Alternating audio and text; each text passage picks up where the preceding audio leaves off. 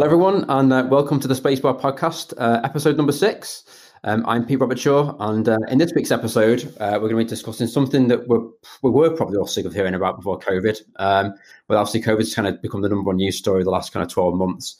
Um, but this week, we're going to be talking about Brexit. Um, yes, Brexit has obviously finally happened. Uh, the deal's done between the UK and the EU. Uh, and now I guess we're pretty much a month in as we record this. I kind of want to discuss uh, the impact kind of this having on the retailers and, and customers because there's been a lot in the news obviously recently about this and there's been sorts of her scare stories. So we thought we'd kind of unpick some of those and, and actually find out what's going on.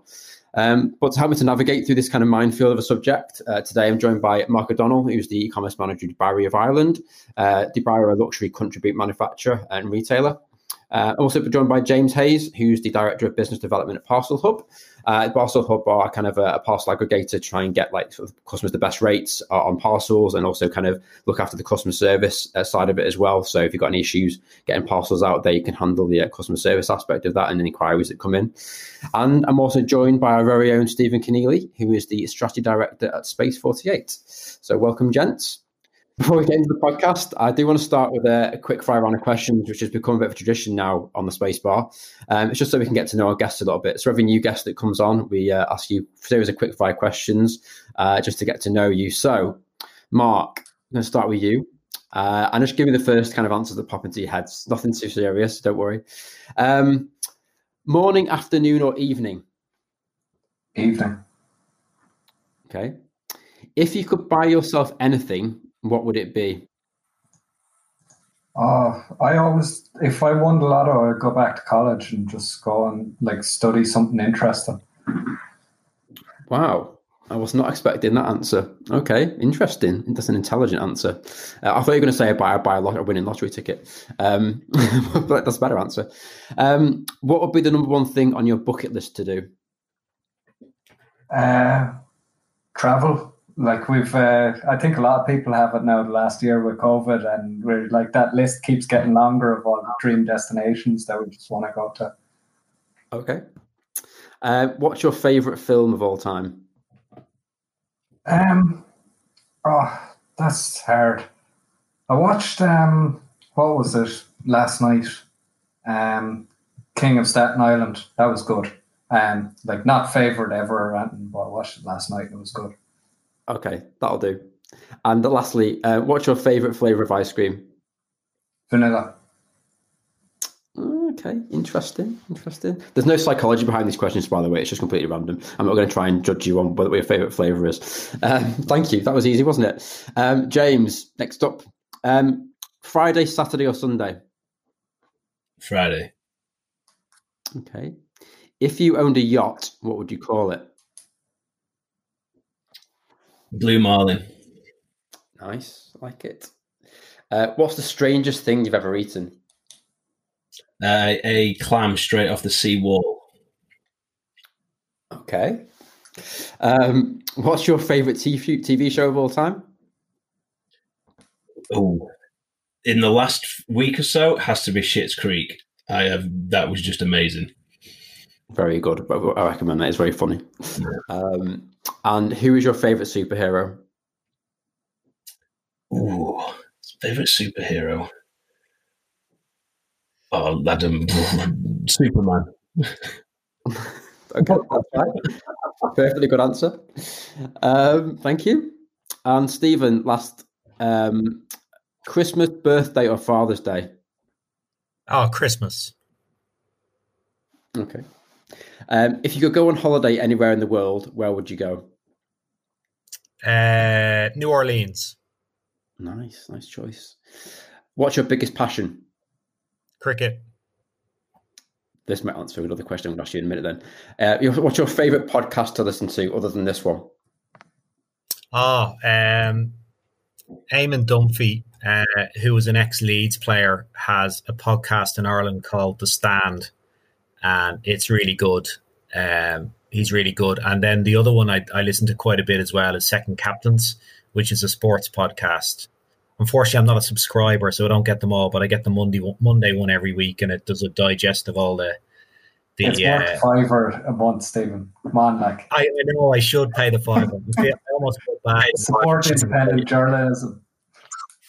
yeah, that's excellent. There's a fellow on there called Ken Early. He's just fantastic. Uh, so, hat tip to Ken Early. He's brilliant. Thank you. And the last question, which I think you've kind of already answered, but what's your favourite sport to watch? Oh yeah, Test match cricket, without a doubt. I'm actually watching. Uh, I'm actually watching the the Test at the moment, which is a Amazon Prime series looking at the uh, the comeback of the Australians after the big ball tampering fiasco about kind of two and a half years ago, and it's brilliant. It's a behind the scenes look with uh, uh, Justin Langer, who's the manager, and uh, the newly installed captain, and it's their road back uh, from uh, that that disaster to their redemption. It's brilliant, absolutely brilliant. So, here you go. So cricket fan. Thank you, then, Stephen. Um, right, thank you all. Actually, some good, uh, get some surprising answers there as well. But hopefully, the listeners hopefully feel know you guys a little bit better now. Um, so that's the fun stuff out of the way. Um, so now let's get into it. Um, Brexit. Um, what on earth have we done? Um, so the deal was done kind of last minute in December, um, just before Christmas. Uh, the transition period ended the 31st of December. So in theory, we've got a deal. Everything's fine, right? Everything's going okay. Yeah. Um, no, seriously. So, Marc, I kind of just want to start with you first, really. I guess before we get into the impact, I guess Brexit's had on Dubarry specifically and your customers, would you mind just giving everyone a bit of a brief background to Dubarry and kind of the operation that you guys have got? Yeah, um, I do just want to talk like a little bit um, about Brexit and the impact first, just to set the scene of where we're at in Dubarry. Is that earlier today we sent an email to all of our UK customers, anyone that bought from us since um, since Christmas, uh, with an apology from our managing director, um, because of how badly our customer service has been going for the last four weeks, and a large part of that has been due to issues that we've hit with Brexit, and then uh, just the fact that we're doing double the amount of orders that we were previous year. And then all those pre-Christmas orders, and there's a huge lot of returns after Christmas, and we're doing double the work with the same amount of people and some added complexity, and it has fallen over a little bit because I'm conscious that maybe somebody listening has had a bad customer experience and they think, oh, your man's actually going on now talking about how well they're dealing with Brexit. So I just want to get that in before they shut off. so I've been running the website for Dubarry for uh, it was two years last September, so two years four months now, and a background few years in e-commerce and kind of would have focused towards analytics, but uh, really just I like the role in Dubarry because it came in to kind of lead our replatform project and set us up for success on the digital front across um, like our four main markets as we look at it is the UK, the US, then Europe as a whole operating out of hub in Utrecht, and then Ireland, kind of in that order. Germany, Netherlands, and Nordics and Europe. Um, and because the Dubarry product catalog is very much um, kind of outdoor and it's for bad weather. So because of the price point and the fact that it's designed to deal with kind of harsher weathers, it tends to be um, Northern Europe or um, kind of anywhere that you have a high price point and bad weather, it'd be kind of where we do better. Okay. So in terms of the operation that you've got, so you talk about the countries you, you, you ship into there, yeah. Deliver into. What does the actual kind of operation look like in terms of you know getting the goods in? Where how what does that look like? You know, where fulfillment wise, where where do you have warehouses? What's what's the deal?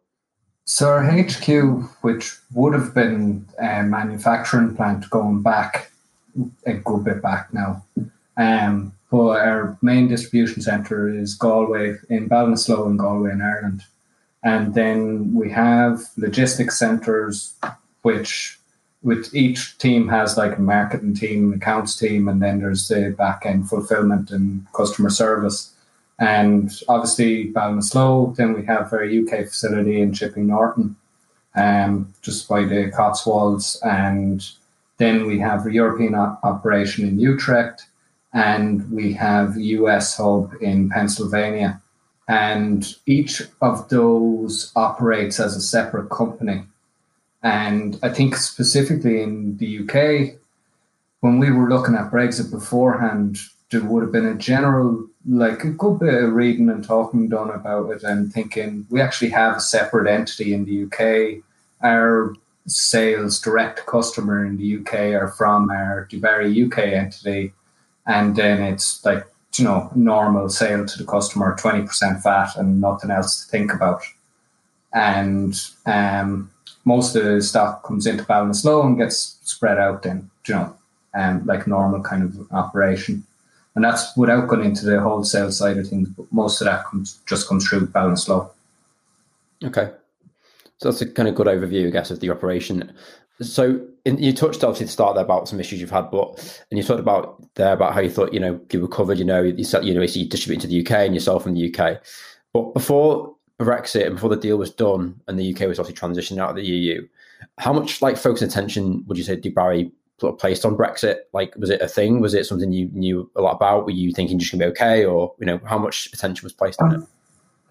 Looking back now, it was actually a comment that was made in the office today. Is like, you know, there was a lot of ads about like, you know, consultants or whatever to be Brexit ready, and we had done a certain amount of reading and research well before the deal was done, and thought, you know what, we're actually pretty well set up. We have our separate entity in the UK, and then we didn't really dig any deeper, and where we really let ourselves down was whatever about being set up and knowing that that's um, that you have the separate entities and you're paying the right taxes and tariffs in each location.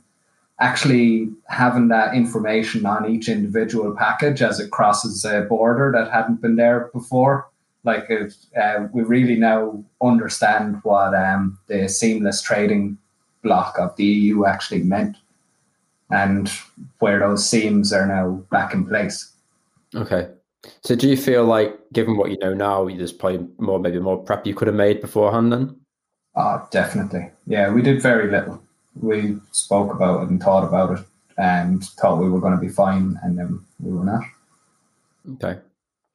I just want to win James in here actually on this. What do you say from your experience speaking to your UK customers? Like, how well prepared were they for Brexit? Um, you know, and how actually, I guess my question is, how well could they actually be prepared for it?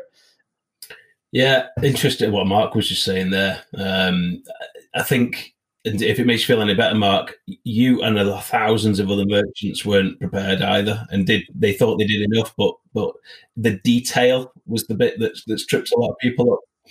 Um, so although retailers prepared for, for, what they thought they needed to prepare, like like the separate entity in different states that they're trading to, um, a lot of the people have been tripping up over things like the data with the package, um, deciding if you're going to do a DDP or a DDU trade, but actually, what data do you need to send with that parcel as a DDP or a DDU? Um, because it differs wildly what information you need to provide with each shipment. Um, and having that data in your back office systems able to present that to the carrier has also been a challenge for a lot of people is getting the data that they have for the product actually attached to that shipment so you've probably seen in the news DPD loads of problems that they've been having getting stuff into Europe.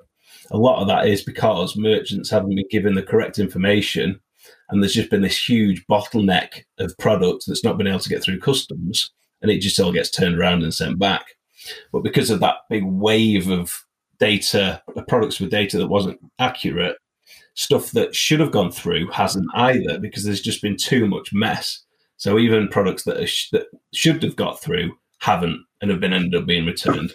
It, it's, it's it's been a challenging few weeks.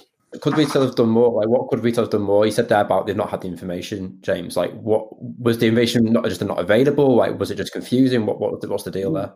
No, it, obviously there wasn't a lot of time between the deal that was announced and understanding what the deal actually entailed before the first of January. But um, we were we were advising customers to prepare for the worst and gave people checklists and um, sort of things that they need to consider and add to each shipment, like your HS codes, the country of origin, making sure your weights and your values are accurate. Um, so yes, there probably was things that people could have prepared for a little bit more, but if, if like me, I was just hoping that the deal would mean that the seamless trade would continue, and we wouldn't really need to worry about it. But that, that's that was more of a a dream than a than a than a hope, as we see. so no, I don't think maybe. But James, like that, that was that that die was cast, you know, after the uh, at the, the, the beginning of the transition period and the ori- original withdrawal agreement. Like, was it not always the case that there was going to be customs declarations, you know, from from the end of January, and and it, it was beholden on merchants to prepare for those customs declarations, regardless of like you guys were, you know, the UK was effectively leaving the the uh, customs union and the single market, and therefore there were always going to be there were always going to be paper. There was always going to be paperwork needed. Um, would I be wrong in that, or or is that is that you know? you're, right, you're, on. On. Yeah, you're, you're absolutely right. And, and our checklist, our checklist didn't change from when we produced it in 2018. Uh, we, we, it was the same information and same advice we were given since 2018. It didn't change because we were we were we were advising people prepare for the worst, prepare for no deal, and we kind of got no deal, even though we got a deal.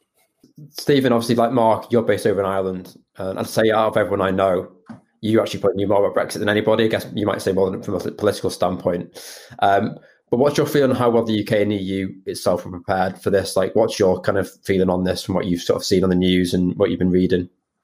Yeah, like for me, um, like like you'll know this, Pete, that I, I, I am much more interested in the politics side of it, and I'm only starting to, like, I, I understood some of the implications of of the the kind of the direction of travel for the British government and where, what they wanted to affect as as part of a of a deal with the EU, um, to create an opportunity for them to no longer be kind of uh, beholden to the red tape of the EU. Like it, Brexit means Brexit, and that means we want to be able to to um, sign our own trade deals. Um, and so that that to me always signaled a departure away from the single market and the customs union and and the end of kind of seamless trade.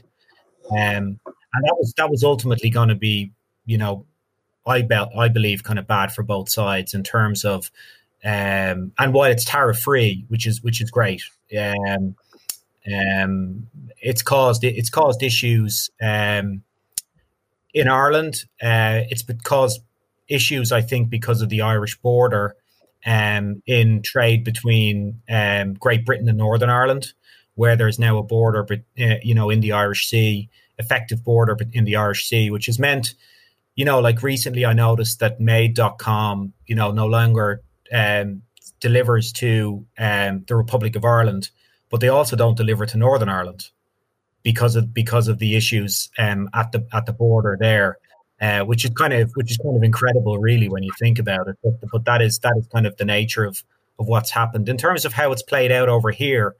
Like you know, Irish consumers have been you know quite badly affected by Brexit. Um, we do a lot of our online shopping uh, with UK retailers who actually trade under, in a lot of cases, trade under a .ie domain name. You know, like Screwfix would have .ie, Screwfix.ie, and so Irish consumers would assume they're they're potentially buying products from, you know, an Irish distribution center when in fact that that product is being delivered from the UK.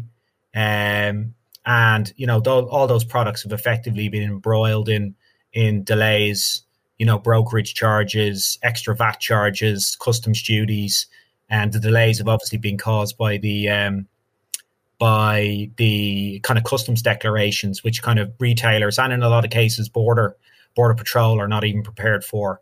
Um, as James mentioned, you know, DPD have really struggled in particular in that last mile and and kind of dealing with with consumers right at the door. Um, there's a really interesting, um, which is which is freely available. There's a really interesting article up on the Irish Times at the moment, written by Conor Pope, um, who is a kind of consumer affairs journalist in Ireland, and he's just he'd put a shout out to Irish consumers to um, to give their stories into him, and he'd do a write up on as part of his Price Watch column, and it just details the kind of the you know some of the, the the issues that Marc is talking about, some of the issues that James talking about, but very much from a consumer perspective. You know, um, uh, White Company, Currys PC World, local local retailers, even Arnott's here in Ireland is a local retailer, and they've had problems bringing stock where they would be drop shipping from the UK um, into Ireland, and Irish consumers would assume they're buying from an Irish retailer in that instance. So um, yeah, Irish Irish e-commerce retailers have been affected badly, selling in internationally or locally. You know, supply chains have been really badly affected. Um, you know, there's there's businesses in Ireland that have um, you know who are buying from brands and selling locally here or internationally, and in a lot of cases, those brands would would club Ireland and the UK together uh, and have their central DC in the UK. Maybe historically five ten years ago they would have treated the two markets separately but it probably made more sense maybe 10 years ago pre-brexit to have a single dc now retailers in ireland can't actually get stock from the uk um, or having trouble getting stock from the uk because the uk dc and the brand the brands running out of running their products out of the UK DC are not marking up they're not marking up those customs declarations correctly and it's becoming a real headache in terms of costs to to sell product in. Um, oh, the list goes on. Like distance selling thresholds are gone. Um, small retailers, uh, small e-commerce folks trading on um, on Amazon now to register locally in each EU market if they you know on uh, below the threshold if they're trading below the threshold, whereas there was no threshold before. Um, yeah, it affects marketplace sellers. You know, the the, the just just a lot of just an incredible amount of knock-on effects to um, and it's particularly particularly bad for ecom which is just made up for for international trade yeah you've i guess you've summarized a lot of the the pain points you've seen. I guess you, we, we look at it obviously in the uk where obviously where me and james are based in terms of like you know the, the impact we're seeing from our customers that we talk to but it's interesting hearing it from the other side in terms of you know got you're getting struggling to get stuff in, into ireland from the uk which is, is, is quite interesting. Um, how much this is a question to all of you really how much do you think like covid's or the impact of covid's disrupted this brexit process and maybe people taking taking people's away away from it? Like i guess there's been a lot of other things going on in the world so brexit's not been number one on everyone's everyone's mind. Were there just more important things to worry about i think for people in terms of this kind of lack of preparation? I guess like like just taking the Dubarry example obviously with covid um like the stores and our uh, retail partners and the event circuit where we would have done uh, much more of our business than through ecom. Like they've been on a cycle of closing and opening to varying degrees for the last year um, because of COVID, and that would have taken a lot of headspace.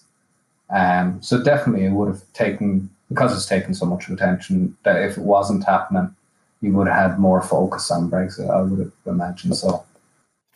James, you're gonna some input on this. Yeah, same same as what Marc was saying. It, uh, you know, talking to merchants, that it was definitely a huge distraction. You know, uh, COVID caused e-commerce to accelerate by ten years, and huge volumes, huge adaptation. Uh, people need to adapt to the new uh, safety measures within warehouses. It was it was painful for a lot of people. So yeah, Brexit just sort of took a back seat until about a week before Brexit. and there was a frantic. It was. It was about the fifteenth of December. I remember the messages started to sort of come in thick and fast. People asking questions about. I've not done anything. What do I need to do? Uh, so yeah, it was definitely a distraction.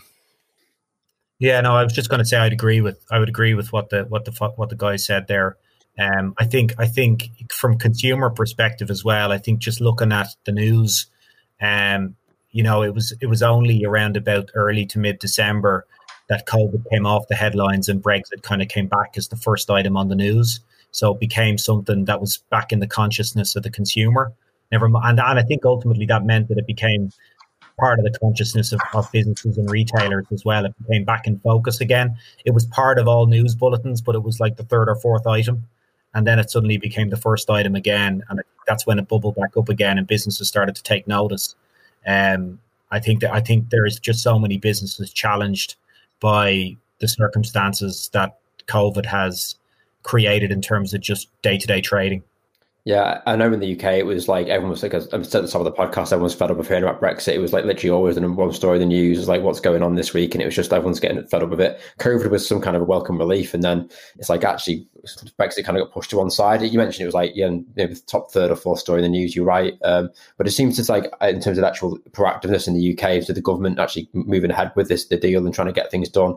Obviously, Boris had the things on his agenda, which is fair. Obviously, trying to tackle COVID. So I do think that the, even the government over here and probably the EU, you know, slightly got delayed with this themselves. So I think uh, everyone's I guess come unprepared for it, but. I would expect James, a company like yourselves, you know, in the business of getting parcels out to the door, like you mentioned before, I think you said about 2017 you started preparing for this. Like, hmm. is that how far back it goes? Like, what, what sort of things were you looking at back then? Um, the same thing we looked at the whole process. Really, it's what what's what what's the no deal look like? What do we need to do to prepare for, prepare for no deal? Um, and we we had to rewrite our integrations with all of the different order management systems and platforms and rewrite all the integrations with all the different delivery providers that we've got to, a lot of them were built without any um, consideration for customs because they were predominantly domestic European only um, platforms. So we never needed, never worried about that type of information. So all of a sudden you've got to knit in where do you put the commodity code and the country of origin. So we had to rebuild a lot of tech, um, and that so we started. We had to start really early to get ahead of that. Um, but yeah, we, we, we sent out regular communications to our merchants with our sort of findings and pointing people in the right direction. As I'd say, this this checklist that we created of the things that you really, really need to get in shape prior to the first of January. Well, it was originally 2018, wasn't it? Uh, sorry, 2019. Um, and we were ready for that then but then obviously it got kicked back a bit, so it gave us some breathing space. And I think we all put the tools down for a little while because it was it was labour intensive getting ready for that March 2019. Um, but one thing we did do this time round, so sort of towards the back end of 2020, was um, we set up two two environments on our in our shipping system, and we had all all the international shipments that we were handling existing in the in the EU environment like it was.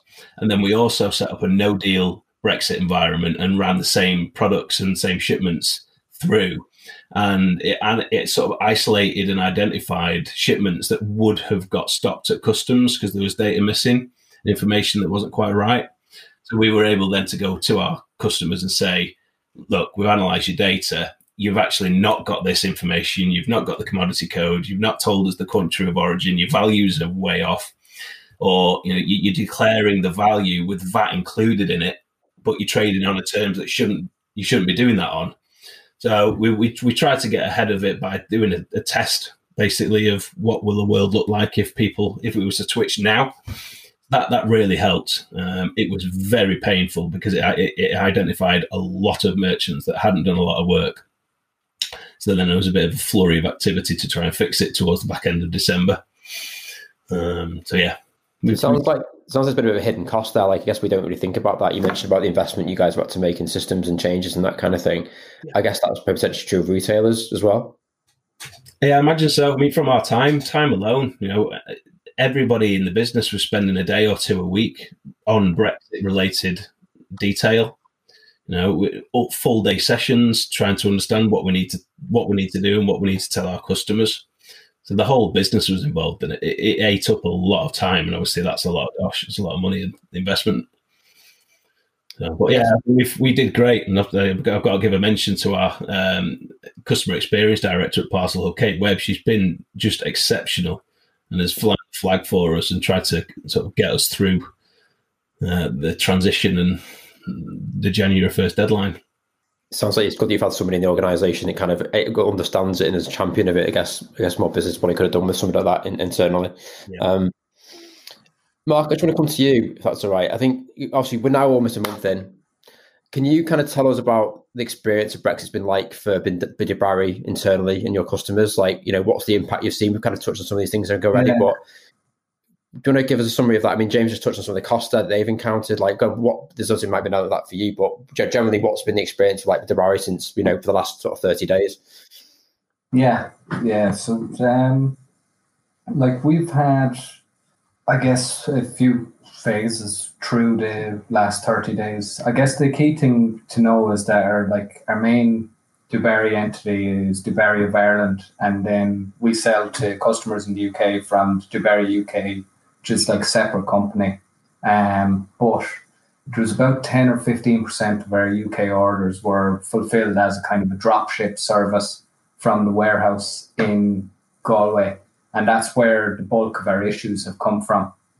Because, first off, um, we have, because it was sale, Boxing Day, we started off with sale, and it tends to be the sale stock that's actually in the Irish warehouse so that we can sell it in Ireland, in the UK, or in the European market and we'd like drop ship to Europe or drop ship to UK, and it made you know having that last size 42 jacket or whatever, and you're more likely to sell it. And so that was a reason for doing that. So we had more than 10 or 15% of the orders for a sale period were coming from Ireland on that kind of a drop ship service. And initially, first week in, DPD got all the parcels. Three days later, all came back, all got bounced back to the back door to us, and then panic started of like we're actually what are we going to do with these now? What do we need to put on them to actually get DPD to accept them and to get them across the border? And we're like ended up facing our own naivety in thinking that well that's a transaction between the UK company and the customer. The 20% VAT is on it. And elsewhere, there's a transaction between Dubarry of Ireland and Dubarry UK where there's actually, we didn't know at the time, but for any goods that are produced outside of Europe, there is a tariff charge. And you would pay a tariff when you import it into Europe when it comes from factory. And then if you're actually selling it into the UK, you pay a tariff on it again. Now that's something that obviously long term you you look to avoid. You know, when you're buying stuff, you'll try and divvy it up rather than bringing it all to central warehouse and then spreading it out within the company. But more of the issue from the customer point of view is just all these parcels should have been delivered. They're back with us. We're trying to scramble now and figure out what do we actually need to put on these parcels to get them into the UK. And we ended up putting the incorrect information on them at this stage, where we ended up putting um, information that actually marked those as a sale directly from Ireland to that customer. So those parcels are sent out. We're at a few hundred parcels at this stage.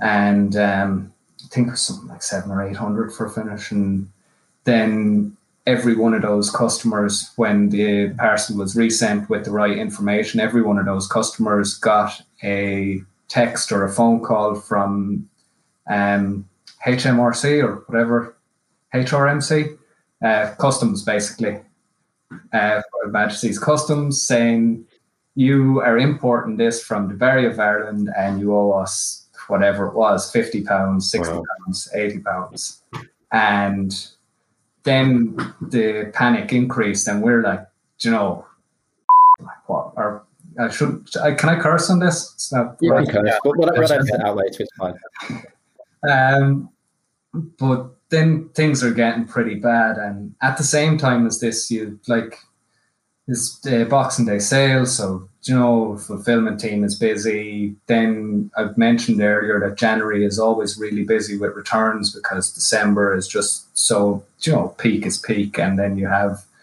the returns on Christmas gifts tends to be more exchanges and more wrong sizes. So all that's happening at the same time, and then we have this firestorm, um, and like we've tried at every point to do what's right for the customer. So we weren't long, um, you know, managing director and marketing director and ops director and like decision was made pretty quickly. Obviously, we are going to have to eat the cost on these charges, or like contact all the customers and say to them, "Look, if you've already paid, we'll refund you." And then you're like figuring out, can we refund it against their original card transaction, or do we have to ask for bank details? If you haven't paid the charge, send us the details, send us the link, we'll pay it for you. And just trying to get them all paid and actually trying to get the the goods paid so that DPD would release them to the customers. And um, even at one stage, there was concern. It's like know, if you refund that amount onto the initial transaction and then the customer wants to actually send it back and get the full refund, and like your payment provider is going to block you at the amount of the original sale. But that was like a small size subset of them. Um, so we're dealing with those calls and trying to figure out what do we do now with the next set of because you know when that happened, we obviously stopped sending stuff with the same incorrect paperwork, and then um, we were like, look, let's actually go back to a place of where we would have before that we would have just create uh, treated our um, UK warehouse as the we'd never up until about a year ago we never would have actually shipped direct to a UK customer from the Irish warehouse it would have been shipped to the UK warehouse, would have been unboxed, repackaged, and relabeled, and then shipped to the customer. So we are like logging into the system as if we're in the UK warehouse, creating a label for DPD and everything, and actually getting all of those parcels together, then getting them onto pallets and putting them in with a freight forwarder, and then having the overall pallet with the paperwork for the transaction between uh, Dubarry of Ireland and Dubarry UK and sending that to Chip Norton so the guys can unwrap it and like actually scan those onto DPD. And even for the customer, like what we didn't think of when we're doing that, as soon as we create like the DPD label before it gets onto that pallet, it's then marked as shipped for the customer and they get a tracking number. But they're checking that tracking number for like however many days and it's just saying not received by DPD yet. Um, so they're like, is that sitting in some corner of the warehouse or what's going on? So you're getting calls about that. And the everything has been a lot slower. Like that kind of freight forwarder, like a couple of months ago, would have been like probably a two day service at most, like between you know, because it doesn't have to travel that far, but stuff is just slower going through customs and crossing um, the border. So it's taken like seven or eight days for that to actually get to our facility in B&B. And what we are getting to, which is like ultimately, that's only a temporary solution. Like ultimately, we are going to be able to go back to shipping direct customer as we have been it's just a question of getting the correct details for that kind of drop ship transaction onto the individual packages. And we're working on that now. And hopefully, in another week or two, we'll be going into that space. Now, we've had, yeah, it's funny about DPD. They've gotten mentioned loads. I was delighted with them before Christmas. They were actually really good when a lot of um, uh, logistics partners were struggling to deal with just the volumes because I think everyone in ecom had a bumper Christmas. But DPD, like they were turning stuff around on time and it was it was good like. But we had some issues that rightly or wrongly, we would have expected them to be able to give us more clear and concise instruction. And maybe there was somebody there that could have, but every one of their customers was ringing asking the same question. They weren't able to answer it first. They weren't able to guide us through it. And then there were some cases where it wasn't us that put in the wrong paperwork. There's also some cases where probably because of the backlog, whatever, they've just um, made incorrect um, requests for uh, a tariff when it shouldn't have been asked for. But um, yeah, so that's kind of the the fun that we've been on for the last three weeks. That's the journey we've been on, and like it's a really good example of like you can't actually do something until you tested it and like I was listening to James outlining the um, the preparation that they've done and the really good due, due diligence and using the staging environment the way it's meant to be used and actually running transactions through it to see what breaks. Um, and we've just been uh, kind of finding out the hard way. Um, and it's it is really frustrating because in some ways I still believe that we're relatively well set up to actually trade in that environment. It's just a question of how do we get that information onto each individual parcel so that it's not getting stopped at the border. Wow. What a journey you've been on the last few, the last sort of 30 days, then that's incredible. And it, James, you, would you say that's reflective? I know, I know it's just like different because Mark's sort of shipping into the UK, but you, would you say Mark's experience has been pretty similar to what other retailers are seeing? Yeah, massively. Yeah, it's it's a very similar story from the UK trying to get product out. It, it, I could just repeat what Mark said. It's the exact same pain. Um, it, things like with the latest one we've come across is um, importer of record, and not not not getting that right, and that changes based on the terms of trade as well, whether you're a DDP or a DDU, and there's another one as well which complicates it even more. And each of them, you've got a different importer of record, so it's either the recipient, the shipper, or the carrier. So if you get that wrong, again, that parcel's coming back to you. It's going to get refused, or they're going to get charged duty when they've already paid the duty. So it's so important to get the terms of the trade right, the data accurate, and the right data for the right type of trade. Mm-hmm. It's um, you've just got to read, read what the rules are, and understand them, and interpret what's being said, and ask lots of people. You ask the one, you ask one, you ask three people the same question. Guarantee you, you're going to get three different answers on Brexit because everybody's interpreting the rules slightly differently. Yeah, is that, is, is that maybe lack of clarity or just lack of understanding? I guess it's the again, I guess the last minute information so we got through. It's so new for everybody. Tax advisors are giving the wrong advice. We've seen, you know, because it's so new to people. Hmm. Mark, you mentioned there about um, you know your customers about to pay you know duty on the import, they've got to pay sort of import sales tax, whatever it may be, and you've obviously been generous enough to refund that. One thing I saw on the news this week um, was that Mastercard, or from, from October, Mastercard are going to be raising the uh, fees that EU merchants have to pay uh, when someone in the UK buys something from them. So they're going to up I think it's five times what they are now. Could you see Dubarry potentially having to sort of pass those costs on to pass those costs on to customers, or I guess is that a longer term decision you're to have to make? Because it sounds like here that you're going to UK customers are going to get hit potentially with a double whammy. Not only the kind of import fees they're going to be paying, but you know if you're getting fees from cards companies like Mastercard, I guess is that going to end up back at the customer again? Do you think? The MasterCard one is interesting because of how we operate with the payment provider. Like it's one that we're not used to passing on to a customer. And I guess like 5x, you're bringing it from what? Like because the debit and credit cards be quite low anyway, but then five times that and you're up near a PayPal kind of a rate. And you would need to consider it.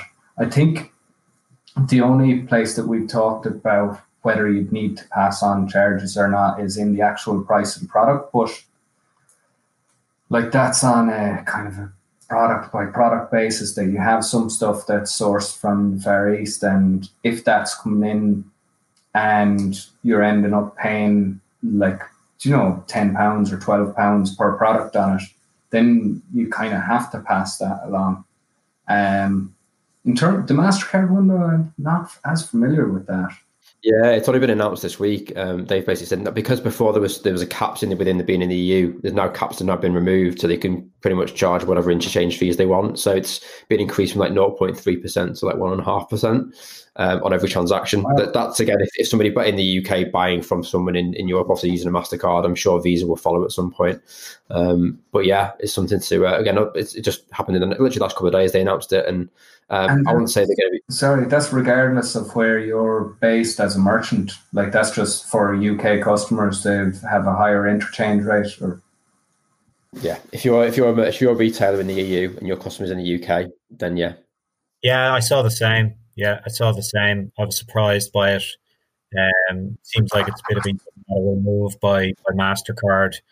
Uh, turns out some of those regulations by the EU are quite a good idea um, you know, because it puts the shackles on that behavior.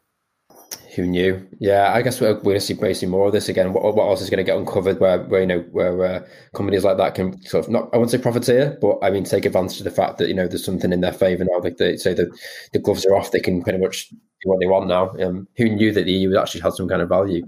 Um, but I'm sure more is going to get uncovered. Um, just, um, James, I want to come back to you just briefly. I mean, pre Christmas, we were seeing freight stuck in Kent on its way to Dover. What was going through your mind when you saw that? Like, what what what, what were you thinking? Uh, honestly, I was thinking Well, that was obviously going to happen. Um, yeah, knowing the new rules that we needed to sort of deal with from the first of January, and people starting to act in in the sort of post uh, post Brexit environment beforehand, it was inevitable that there were going to be delays, huge delays. Um, and a lot of that was a lot of people stockpiling in the UK because they were so t- t- terrified of not being able to access products. The, the amount of stockpiling that was going on for food and goods into the UK was phenomenal. So all that got backlogged. Um, so yeah, I, I, I, knew it was going to happen, to be honest, because so much of a change, a marriage of 35 years isn't going to end overnight. There's, it was going to be painful for a while. Um, and, and, until everybody sussed it out, not not just the shippers, not just the merchants, it's the carriers. Like DPD get a bit of a kick in here, but there's been Parcelforce have had some challenges.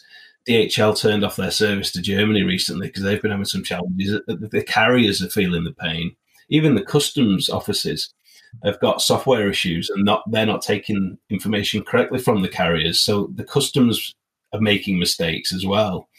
So everybody in the supply chain is is making mistakes, and that's just causing all this pain that we're all feeling. Yeah. Okay. I mean, uh, so what's what's your advice to customers then, James? Like going forward, what what what can you? How can you help your customers? You've also tried to give them advice pre pre Brexit, but what's your advice to them now? Um, it, it's Mark said it a few times. It's it's the important thing is getting the right data on every package and and understanding what terms you're trading on um, and declaring the, the, the, correct commodity codes, the values, the point of origins. If you've got a product that's got, you know, it's a microphone, but it's also got a microphone made in the UK, but it's got some Chinese parts in it, maybe some Turk- Turkish parts in it. That complicates things. So understand that, and then make sure that you're declaring the products either as the UK or China, depending on what the rules are with that with that product. So it, it's all about research. You've got to prepare for um, expecting things to be refused. So you've just got to make sure that your passport's clean. um, yeah, the advice I, I, think even today we've been wrestling with um, this um, importer record, which has caused us caused us alarm, which we didn't see coming. To be honest, this is something that we've just discovered in the last sort of week or so. Um, and it is because of the type of trade, you know, DDU versus DDP. You have to you have to have a totally different import of record depending on which trade you're working on. Um, so uh, the advice is read documents, read the read the guides that we're sending out to you. Speak to your tax advisors about what your fiscal representation needs to be and how how are you declaring the goods? Are you declaring the value with the VAT included or not with the VAT not included. Again, depends on the type of trade that you're doing.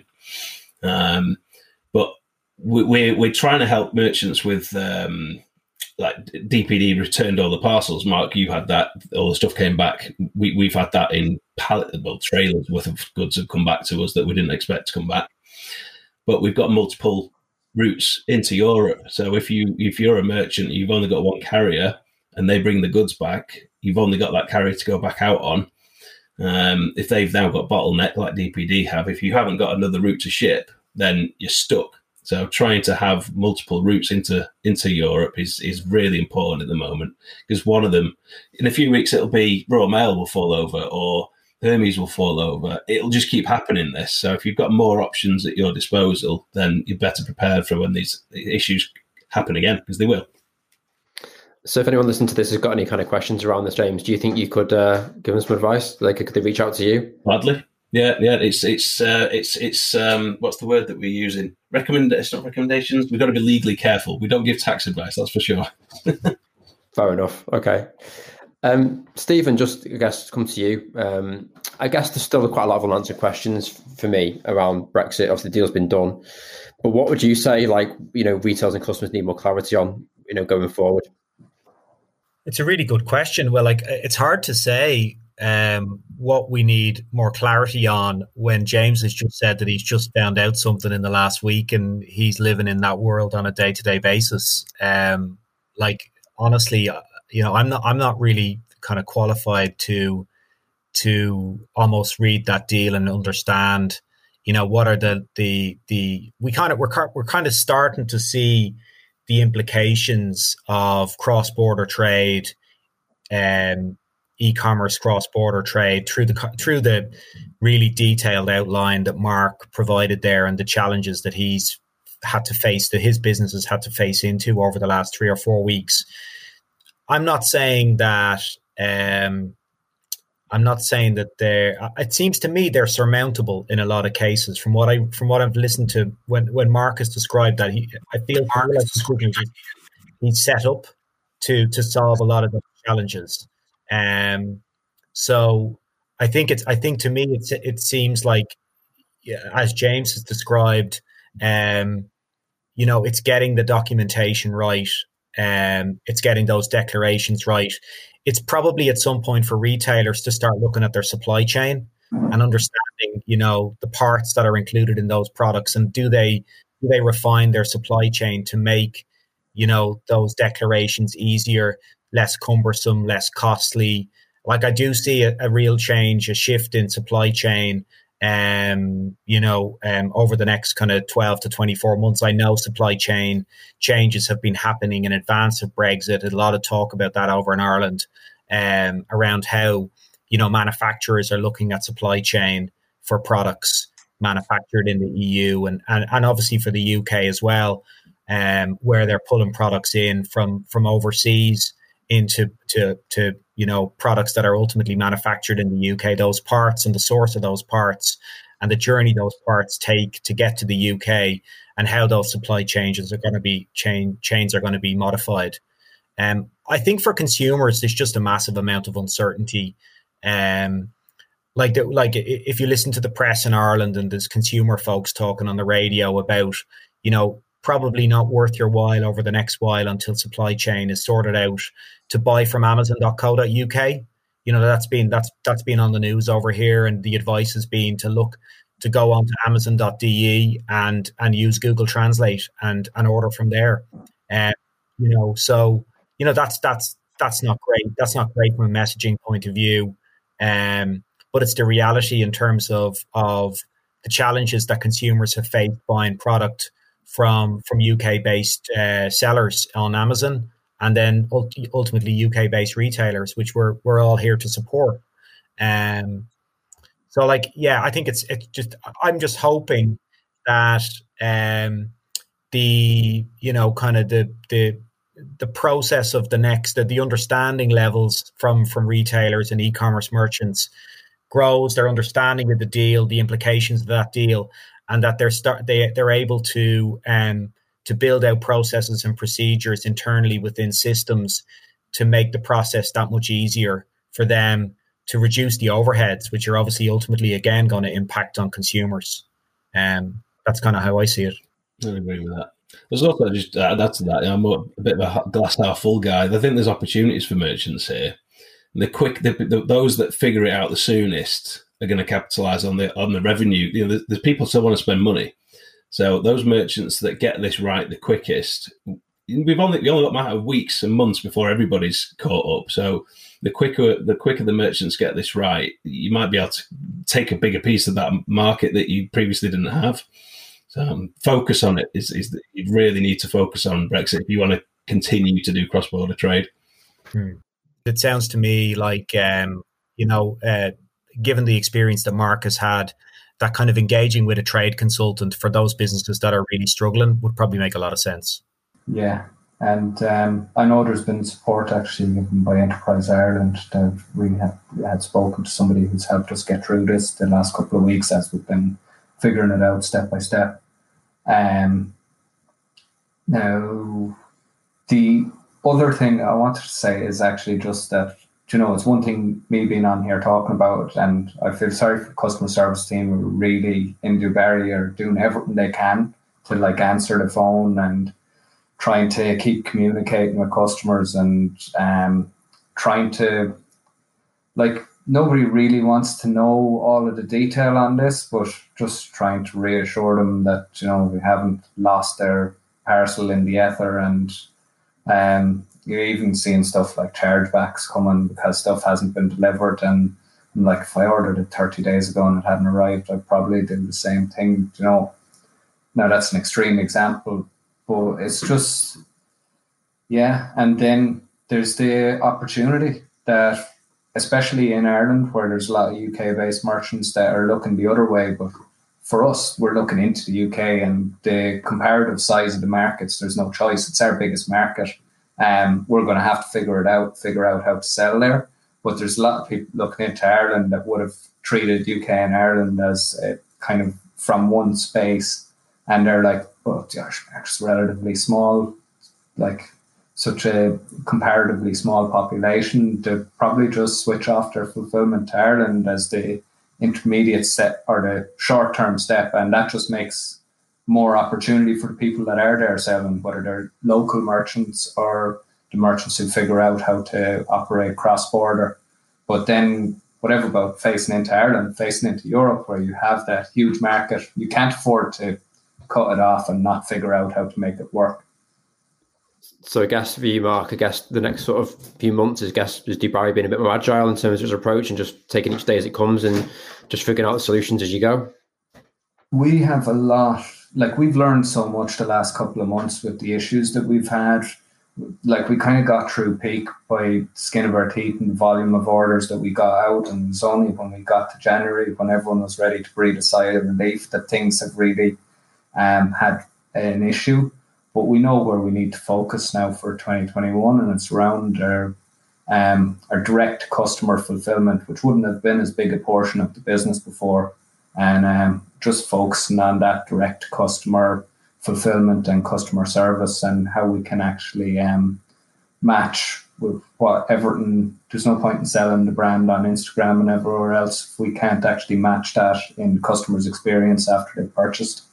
Absolutely. It sounds like there's going to be a lot of uh, businesses rethinking their strategies this year, and um, I guess again trying to move move on hop a little bit. But I think the uh, the playbook's out the window this year, and it's just uh, it's going to be a case of see where we can get on. But again, like James said, again, opportunity. The ones that move on this fast are going to be the ones that the profiteer in the end. So I think that's a good place to wrap it up, guys. Um, I really want to thank you for coming on today. Uh, it's been a pleasure having you, um, especially discussing what's a hugely important topic of retailers and consumers at the moment. You know, with no way are we done with this. I could see us, this this kind of topic going on for the next sort of twelve months ultimately. So we may get you back on and see where you are twelve months down the line. Um, but I do really thank you for coming on and, and, sharing your insights today, guys. It's been really really useful, and I think the, the listeners out there will have found some uh, some great, great great feedback from this and some good takeaways. So thanks for joining us tonight.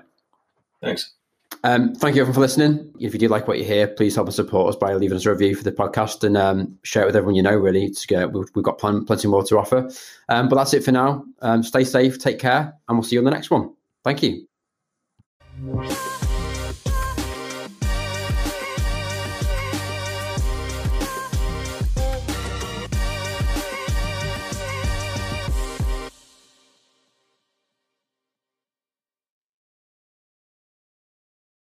You've been listening to Spacebar, a podcast brought to you by Space48. We're a UK leading CX and e commerce platform specialist. If e commerce content's your thing, then please be sure to subscribe to hear more. Do you like what you've heard, or is there room for improvement? Please leave us a review and let us know what you think. Thanks for listening, and we'll catch you on the next episode.